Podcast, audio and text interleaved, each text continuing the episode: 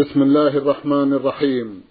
الحمد لله رب العالمين والصلاة والسلام على نبينا وسيدنا محمد وعلى آله وصحبه وسلم. اللهم صل عليه وسلم مستمعي الكرام السلام عليكم ورحمة الله وبركاته وأسعد الله أوقاتكم بكل خير. هذه حلقة جديدة مع رسائلكم في برنامج نور على الدرب. رسائلكم في هذه الحلقة نعرضها على سماحة الشيخ عبد العزيز ابن عبد الله بن باز الرئيس العام لإدارات البحوث العلمية والإفتاء والدعوة والإرشاد.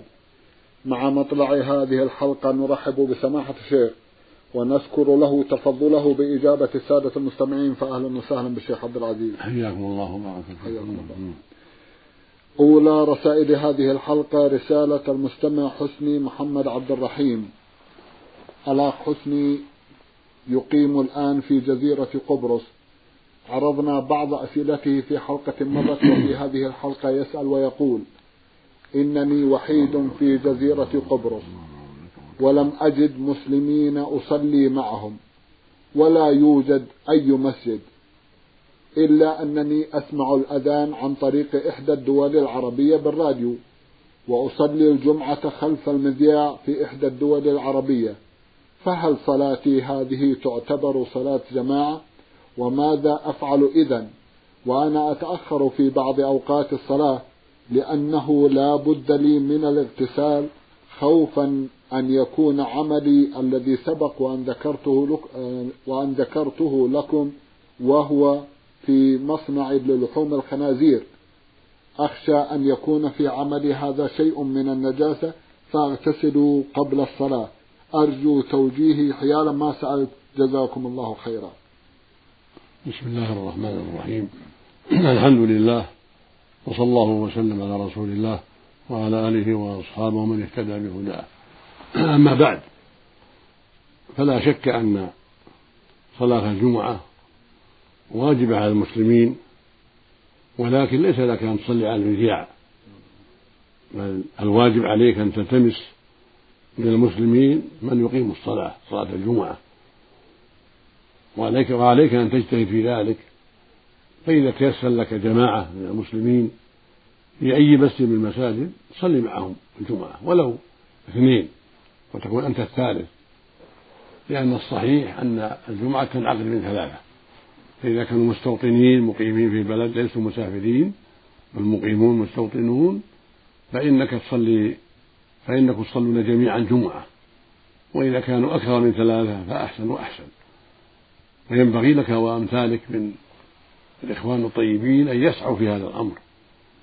ويجتهدوا في إقامة صلاة الجمعة وصلاة الجماعة في المساجد الموجودة وأن تحرصوا على فتحها لأن بلغني أن هناك مساجد كثيرة مغلقة.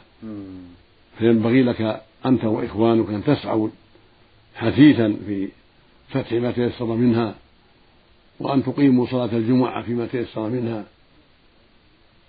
ولا تصلي خلف الرياء. لكن إذا لم يتيسر لك أحد صلي ظهرا. صلي أربعا ظهرا بعد زوال الشمس بعد دخول الوقت. ولا تصلي الجمعة إلا إذا كان معك اثنان أو أكثر من الناس المستوطنين في البلد. هكذا بين أهل العلم. ونسأل الله أن يجعلك مباركا وأن يعينك على أسباب الخير. وأن يجعلك مفتاحا للخير أما الغسل فهو سنة. سنة مؤكدة. يوم الجمعة لمن يصل الجمعة. وذهب بعض أهل العلم إلى وجوبه. وقد ثبت عن رسول الله عليه الصلاة والسلام أنه قال من جاء منكم الجمعة فليغتسل. وقال أيضا عليه الصلاة والسلام غسل يوم الجمعة واجب على كل محتلم وأن يستاك ويتطيب قال جمهور أهل العلم أنا واجب لمتأكد. فيسن لك الغسل. الجمعة إذا كنت تصلي الجمعة.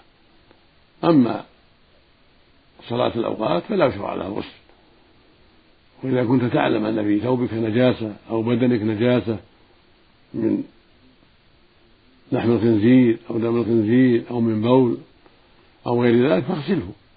اغسل المحل فقط وليس عليك الغسل عليك أن تغسل ما أصابه الدم أو النجاسة من الخنزير في يدك أو رجلك أو ثوبك. أما الغسل فلا يلزمك لكن يستحب لك الغسل في الجمعة ويجب عليك الغسل للجنابة إذا جامعت زوجتك أو أنزلت المني بشهوة تغتسل للجنابة. نسأل الله أن يعينك على الخير وأن يمنحنا وإياك الفقه في الدين والثبات عليه. ونوصيك مرة أخرى بالحرص على جمع إخوانك والتعاون معهم وأن تصلوا جميعا الجمعة والجماعة. وأن تجتهدوا في فتح المساجد تشجيع من حولها من المسلمين يصلوا فيها الجمعة والجماعة. كل مسجد حوله جماعة صلوا فيه الجماعة. وإذا كانت الجمعة بعيدة عنهم صلوا جمعة أيضا. وإذا كانوا متقاربين اجتمعوا في واحد من المساجد وصلوا الجمعة.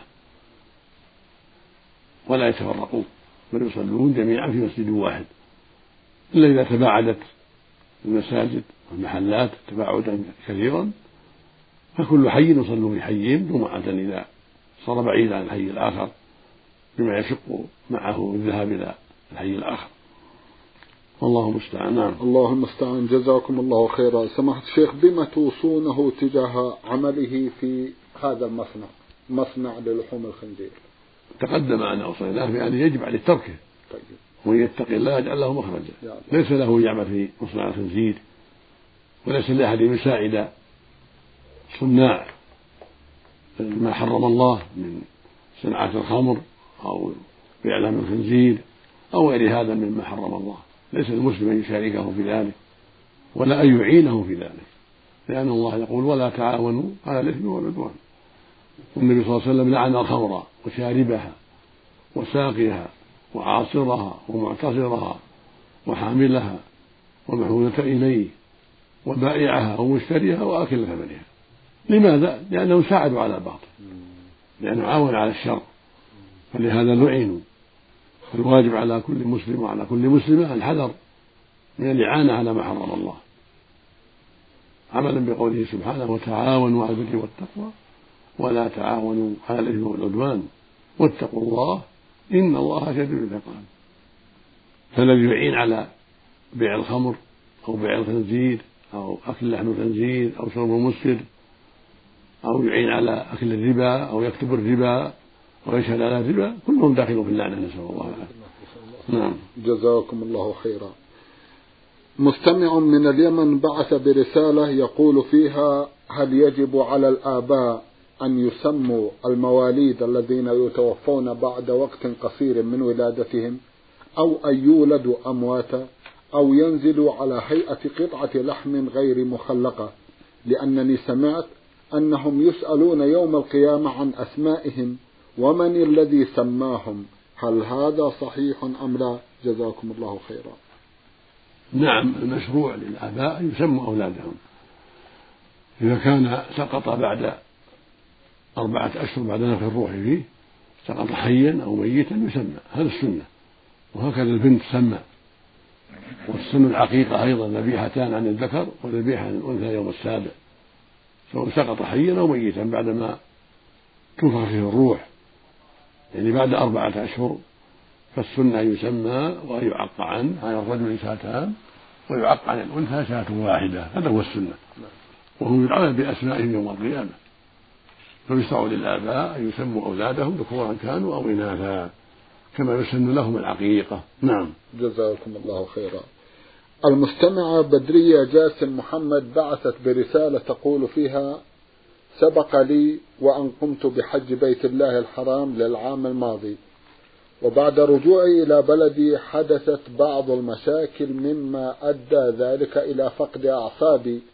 وأدى بي إلى تلفظ إلى تلفظي بألفاظ بذيئة تؤدي إلى الكفر وقد ندمت كثيرا. فهل يبطل حجي أم أن علي كفارة؟ أفيدوني جزاكم الله خيرا. عليك التوبة إلى الله ومن تاب تاب الله عليه. والمسلم إذا حج أو صلى أو صام ثم حصل له ردة ثم تاب إلى الله ورجع أسلم على ما أسلم من خير وتبقى أعماله الصالحة. كما قال النبي صلى الله عليه وسلم لحكيم حزام لما أسلم وذكر له أنه قد سبق منه عتاقة وصدقة قال أسلمت على ما أسلفت من خير. والمسلم إذا أسلم كفر الله عنه ما كان عليه سابقا من الذنوب والشركيات وإذا حسن إسلامه كفر الله عنه كل شيء. فالواجب على من وقع في ناقض من نواقض الإسلام من سب للدين أو تكذيب بما أوجب الله أو إحلال لما حرم الله يتوب إلى الله. وإذا بادر بالتوبة الصادقة والإصلاح واستمر فإن الله سبحانه يمحو عنه ما سلف من ذنوبه ويغفر له ما وقع منه. وتبقى أعماله الصالحة السابقة على حالها. لا لا تبطل حجه باقي وصومه باقي وليس عليه حج آخر. هذا هو المشروع الذي بينه الله ورسوله. قال الله عز وجل قل يا عبادي الذين أسرفوا على أنفسهم لا تقنطوا من رحمة الله. إن الله يغفر الذنوب جميعا. إنه هو الغفور الرحيم. وهذا بإجماع المسلمين في التائبين. هذه الآية في التائبين. فمن تاب تاب الله عليه وغفر له الذنوب كلها. بالتوبه الصادقة بالتوبه النصوح. كما قال عليه الصلاة والسلام في الحديث الصحيح التائب من الذنب كمن لا ذنب له. وقال عليه الصلاة والسلام التوبة تهدم ما كان قبلها. نعم. جزاكم الله خيرا. تسأل أيضا وتقول ما رأي الشرع في صومي للأشهر الثلاثة؟ رجب وشعبان ورمضان والأيام الستة من شهر شوال بصورة مستمرة مع علمي بأني قادرة على ذلك. لا حرج في ذلك. الحمد لله. لا حرج في ذلك. من صام رجب وشعبان ورمضان لا حرج. المكروه إفراد كنت يفرده بالصوم أما إذا صام مع شعبان فلا بأس. جزاكم الله خيرا. رسالة وصلت إلى البرنامج من إحدى الأخوات المستمعات وقعت في نهاية رسالتها بقولها أم معاذ. تسأل وتقول هل يجوز أن ترتدي المرأة الذهب فوق الحجاب؟ فهناك العديد من الفتيات يفعلن ذلك. وقد قلت إنه حرام. وإنه زينة. قالوا لا إنها زينة ظاهرة وغير مقصودة. فما هو الحكم في هذا؟ وما معنى الزينة الظاهرة؟ وهي حسب علمي أن الزينة الظاهرة هي الثياب والله أعلم. أرجو إفادتي وإفادة الأخوات حول هذه القضية. جزاكم الله خيرا. إبداء الذهب وسائر وسائر الحلي من ماس وغير ماس. إبداؤه من الزينة التي حرم الله إبداءها برجال الأجانب كما يحرم عليها إبداء شعرها وسائر بدنها كوجهها وحلقها وصدرها ونحو ذلك. كذلك إبداء الذهب وإبداء الأسورة والقلائد كل ذلك لا يجوز. لقوله سبحانه ولا يبدين زينتهن إلا لبعولتهن أو آبائهن. فوجهها وما يكون في صدرها من القلائد وما يكون في حلقها وما يكون في رأسها كل ذلك من الزينة التي يحرم إبداؤها. والذهب من أحسن الزينة. فلا يجوز لها إبداء ما يفتن الرجال ويسبب الميل إلى المرأة. ولكن تجتهد في ستر ذلك بالملابس والأجلة ونحو ذلك حتى لا يبدو منها شيء. إلا عينها إلا العين أو العينان نعم. جزاكم الله خيرا. رسالة وصلت إلى البرنامج من أحد الإخوة المستمعين ضمنها عشرة أسئلة. في أحد أسئلته يسأل ويقول ماذا يفعل من دخل المسجد يوم الجمعة ووجد المصلين في التشهد؟ هل يدخل في الجماعة ويكمل الصلاة ركعتين أم يصليها أربعة؟ إذا دخل يوم الجمعة والناس في التشهد فإنه يصلي أربعا يصلي ظهرا لأنها فاتت الجمعة لا تدرك إلا بركعة فإذا كان الإمام قد ركع الركوع الثاني ولم يدركهم الداخل إلا في السجود أو في التشهد فإنه يصلي ظهرا أربعا إذا كانت الشمس قد زالت إذا كان الإمام قد صلاها في الوقت بعد الزوال. أما إذا كان صلاها قبل الزوال فإنه يصلي الظهر بعد الزوال لا يتأخر لا يعجل فإن صلى ركعتين عند دخوله نواها تحية المسجد فلا بأس. يصلي يدخل معهم ويصلي ركعتين بنية تحية المسجد. إذا كانت الصلاة التي أقامها الإمام قبل الزوال لأن بعض الأئمة يبكر بالجمعة. نعم. والمشروع يكون قبل بعد الزوال. وقد صح عن النبي صلى الله عليه وسلم ما يدل على جوازها قبل الزوال. ولهذا ذهب إليه بعض أهل العلم لكن المشروع والأفضل والأحوط للمؤمن أن يصليها بعد الزوال كما قاله جمهور أهل العلم ليخرج من الخلاف وليؤدي الجمعة بيقين طيب طيب. فإذا أدرك الإمام وهو في التشهد وهو بعد الزوال في وقت الظهر فإنه يصلي أربعة. يدخل معهم فإذا سلم الإمام قام وصلى أربعا بنية الظهر. لأن الجمعة لا تدرك إلا بركعة. نعم. جزاكم الله خيرا. إذا ينضم مع أولئك في التشهد ويتمم أربعا صلاة الظهر. بنية الظهر. نعم. بنية الظهر. نعم. جزاكم الله خيرا. هل يجوز لي أن أصلي مع المتنفل بنية الفرض إذا دخلت المسجد والصلاة قد انتهت أم لا يجوز؟ وماذا أفعل إذا كنت أصلي النافلة ودخل المسجد أحد المصلين وصلى معي ظنا منه أنني أصلي الفرض؟ هل يجوز أن أكون له إماما أم أدفعه بعيدا أم أبتعد عنه؟ أفيدوني جزاكم الله خيرا. لا حرج في أن تصلي مع المتنفل وأن تناول الفرض لأن جماعة مطلوبة. ولا حرج أيضا أن تصلي بمن دخل معك وهو قد فاتته الفرض وتصلي به وتنوي الإمامة لأن الجماعة مطلوبة. هذا هو الصواب. وذهب بعض أهل العلم إلى أن هذا لا يصلح إلا في النافلة.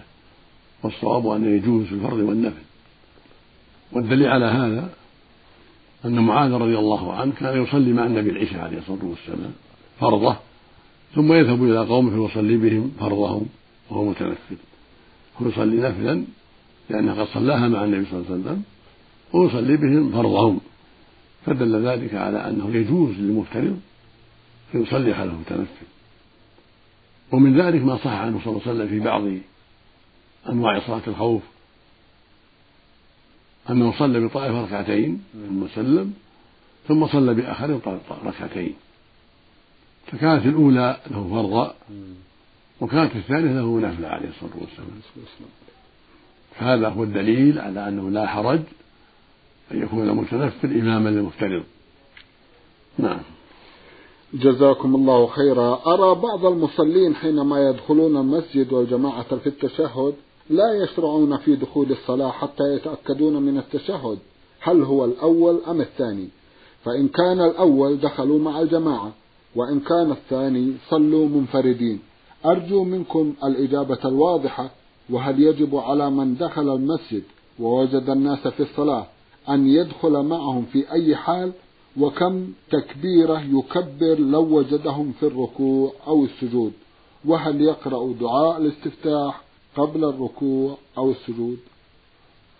السنة لمن دخل والإمام في الصلاة أن يصلي أن ينضم إليهم ويصلي معهم لأن جاءت أحاديث عن رسول الله صلى الله عليه وسلم تدل على أن من جاء والإمام في حال فإنه يصنع ما يصنع الإمام فإن وجده قائما صف معه وجده راكعا ركع وجده ساجدا سجد وجده جالسا جلس. وقال في هذا عليه الصلاة والسلام ما أدركتم فصلوا وما فاتكم فأتموا. فيكبر تكبيرة الإحرام وهو واقف ثم يقرأ الفاتحة إن أمكنه ثم ينصت لقراءة إمام كانت جهرية حتى يمكن يركع ويركع معه. وإن كانت سرية كالظهر نعم. والعصر قرأ معه الفاتحة وقرأ ما تيسر معه في الأولى والثانية لأنها سرية. وإن جاءه راكع ركع معه كبر وركع. كما فعل أبو بكر رضي الله عنه فإنه جاء والنبي راكع فركع دون الصف ثم دخل في الصف. فلما سلم النبي صلى الله عليه وسلم قال له زادك الله حرصا ولا تعود. يعني لا تعود إلى الركوع دون الصف. فدل ذلك على أن ركعته مجزئة وأن صلاته صحيحة. ولكنه لا ينبغي له يدخل في الصلاة منفردا بل ينضم إلى الصف فإن أمداه وأمكن أن يركع معهم ركعة وإلا قضى ما فاته والمشروع يكبر تكبيرتين طيب. الأولى تكبيرة الإحرام هذه الفرض لا بد منها والثانية الركوع إذا أراد أن ينحط للركوع وأمكنه يكبر الثاني لأنها واجبة عند جمع من أهل العلم ومستحبة عند الجمهور. فينبغي الاتيان بها إذا أمكنه فإن خشي فوات الركوع كفته التكبيرة الأولى وهي تكبيرة الإحرام.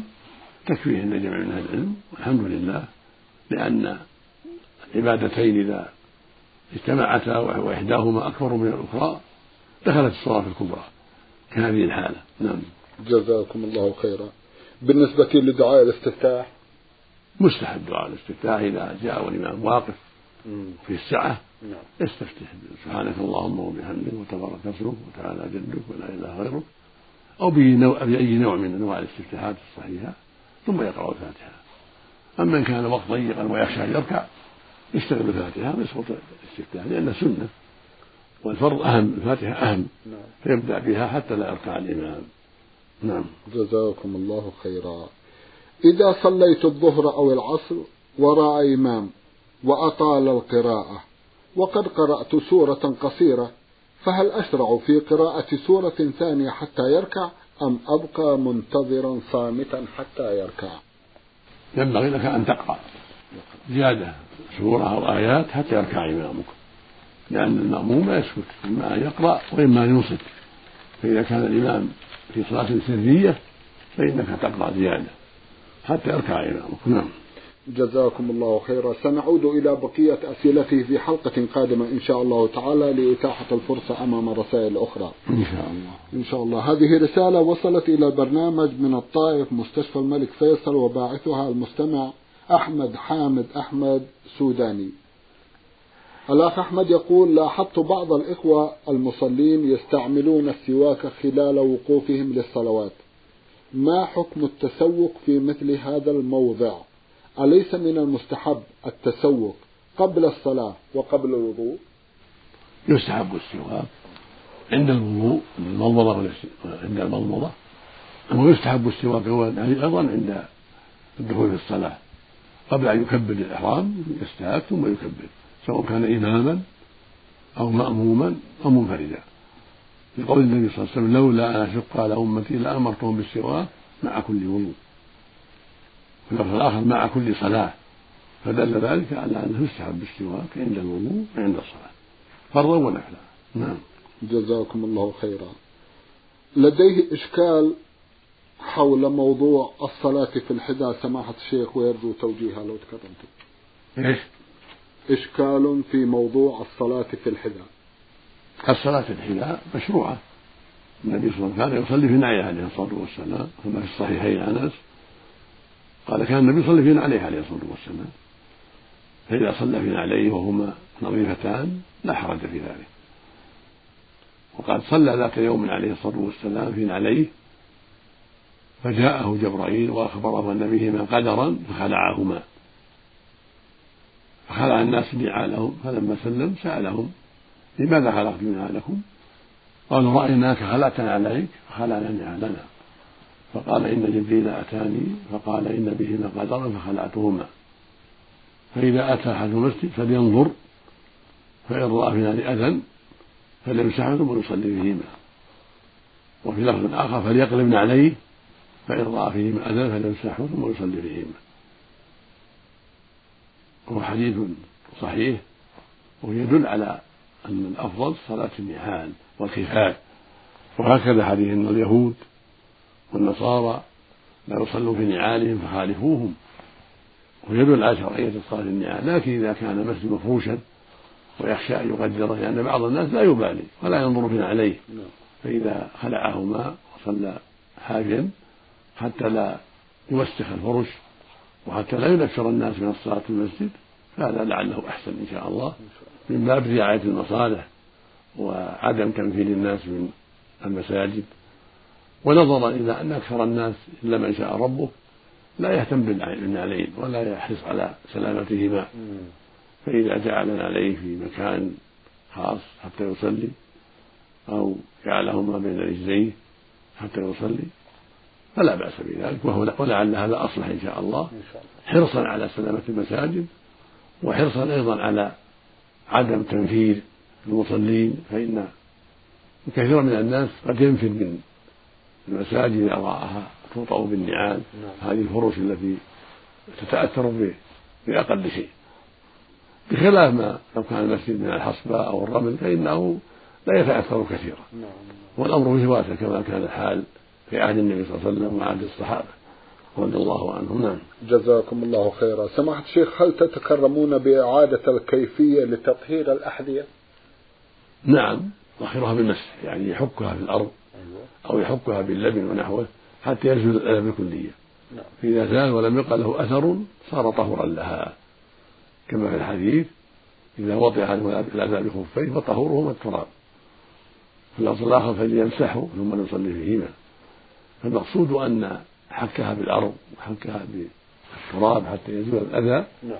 ولا يبقى له أثر فإنه يكون طهرا لهما جزاكم نعم. الله خير هذا إذا كان الأذى له جسم أو ليس له جسم. إذا كان له جسم أما إذا كان له جسم فالأمر أسهل.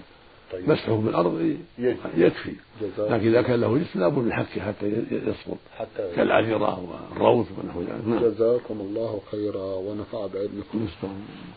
من المملكة الأردنية الهاشمية عمان إربد الأغوار الشمالية هذه رسالة بعث بها المستمع أبو زيد لطفي فرج.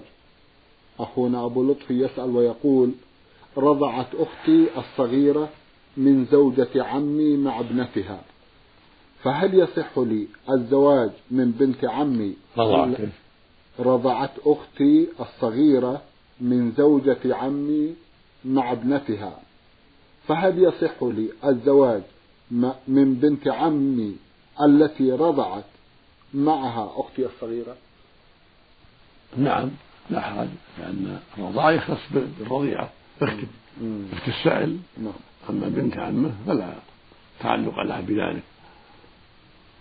إذا كانت بنت العم لم ترضع من أمك أيها السائل ولا من أخواتك ولا من زوجة أبيك فإنها أجنبية. ولا يضرك كون أختك رضعت من أمها. لا يضرك. ولا يحرمها عليك. نعم. جزاكم الله خيرا. المستمع نون راي أمين. من العراق بعث يسأل ويقول هل يجوز اقتناء وتربية طيور الزينة من البلابل والببغاء وجعلها في أقفاص داخل البيوت؟ لا حرج في ذلك إذا كان المقتني لها يكرمها ولا يعطلها إذا حفظها بحاجتها من الطعام والشراب فلا حرج في ذلك على الصحيح. طيب. نعم. هل يجوز استعمال العطور المشهورة في الأسواق فقد سمعت بعدم جوازها لأنها تحتوي على كمية من الكحول الأثيلي في مكوناتها الأساسية. أرجو بيان رأي الشرع في هذا. جزاكم الله خيرا. العطور لا بأس بها لأن الطيب مطلوب. النبي صلى الله عليه وسلم حث على التطيب والطيب من سنن المرسلين وعلى من عرض عليه الطيب فلا يرده. فالطيب مطلوب. لكن إذا عرف المؤمن أن شيئا من العطور فيه كحول يسكر كثيرها لم يستعمل ذلك الطيب. إذا عرف أنه أن فيه كحولا يسكر كثيرها فإنه لا يستعمل يقول النبي صلى الله عليه وسلم ما أسكر كثيره فقد حرام. قد بلغنا أن الكالونيا فيها مسكر سفير مسكر. فإذا عرف أن هذه الكالوريا من النوع الذي فيه مسكر فإنه لا يشتريها المقصود أن كل طيب عرف أن فيه مسكرا فإنه لا يستعمل. لا للرجال ولا للنساء. إذا كان كثيره يسكر. أما إذا كان لا يعرف ذلك فالأصل السلامة. الأصل السلامة والإباحة. إلا إذا عرفت أن هذا الطيب كالكالونيا فيه ما يسكر أو فيه ما كثيره يسكر فإنك تجتنب ذلك. نعم. جزاكم الله خيرا. سماحة الشيخ في ختام هذا اللقاء أتوجه لكم بالشكر الجزيل بعد شكر الله سبحانه وتعالى على تفضلكم بإجابة السادة المستمعين وآمل أن يتجدد اللقاء وأنتم على خير. وفق الله نرجو ذلك نعم. مستمعي الكرام كان لقاؤنا في هذه الحلقة مع سماحة الشيخ عبد العزيز ابن عبد الله بن باز الرئيس العام لإدارات البحوث العلمية والإفتاء والدعوة والإرشاد. شكرا لمتابعتكم وإلى الملتقى وسلام الله عليكم ورحمة وبركاته.